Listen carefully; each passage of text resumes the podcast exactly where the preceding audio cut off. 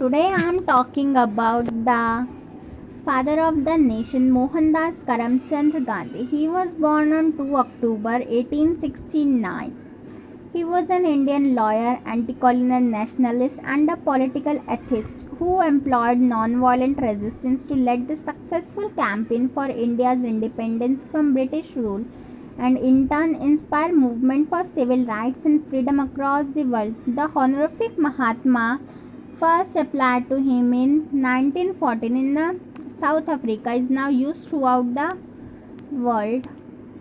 Born and raised in a Hindu family in a coastal Gujarat, Western India, and trained in law at the Inner Temple, London, Gandhi first employed non-violent civil disobedience as an expatriate lawyer in South Africa in a resident Indian community struggle for civil rights.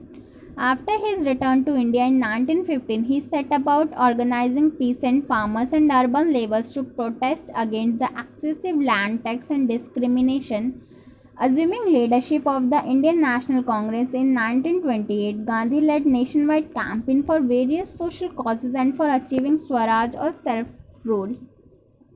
Gandhi led Indians in challenging the British imposed salt tax with a 400 km Dandi Salt March in 1930 and later in calling for the British to quit India in 1942. He was imprisoned for many years upon many occasions in both South Africa and India.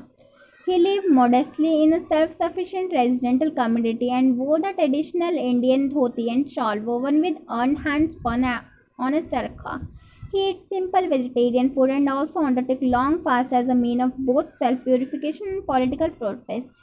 Gandhi's vision of an independent India based on religion pluralism was challenged in early 1950 by a new Muslim nationalism which was demanding a separate Muslim homeland carved out of India.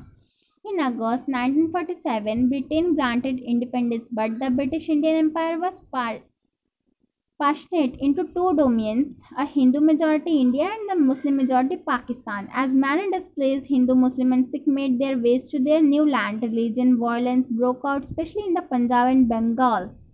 Achieving the official celebration of independence in Delhi, Gandhi visited the affected area, attempting to provide solace in the month following he undertook several fasts unto death to stop religious violence. The last of these undertaken on 12 January 1948 when he was 78 also had the indirect goal of pressuring India to pay out some cash assets owed to Pakistan.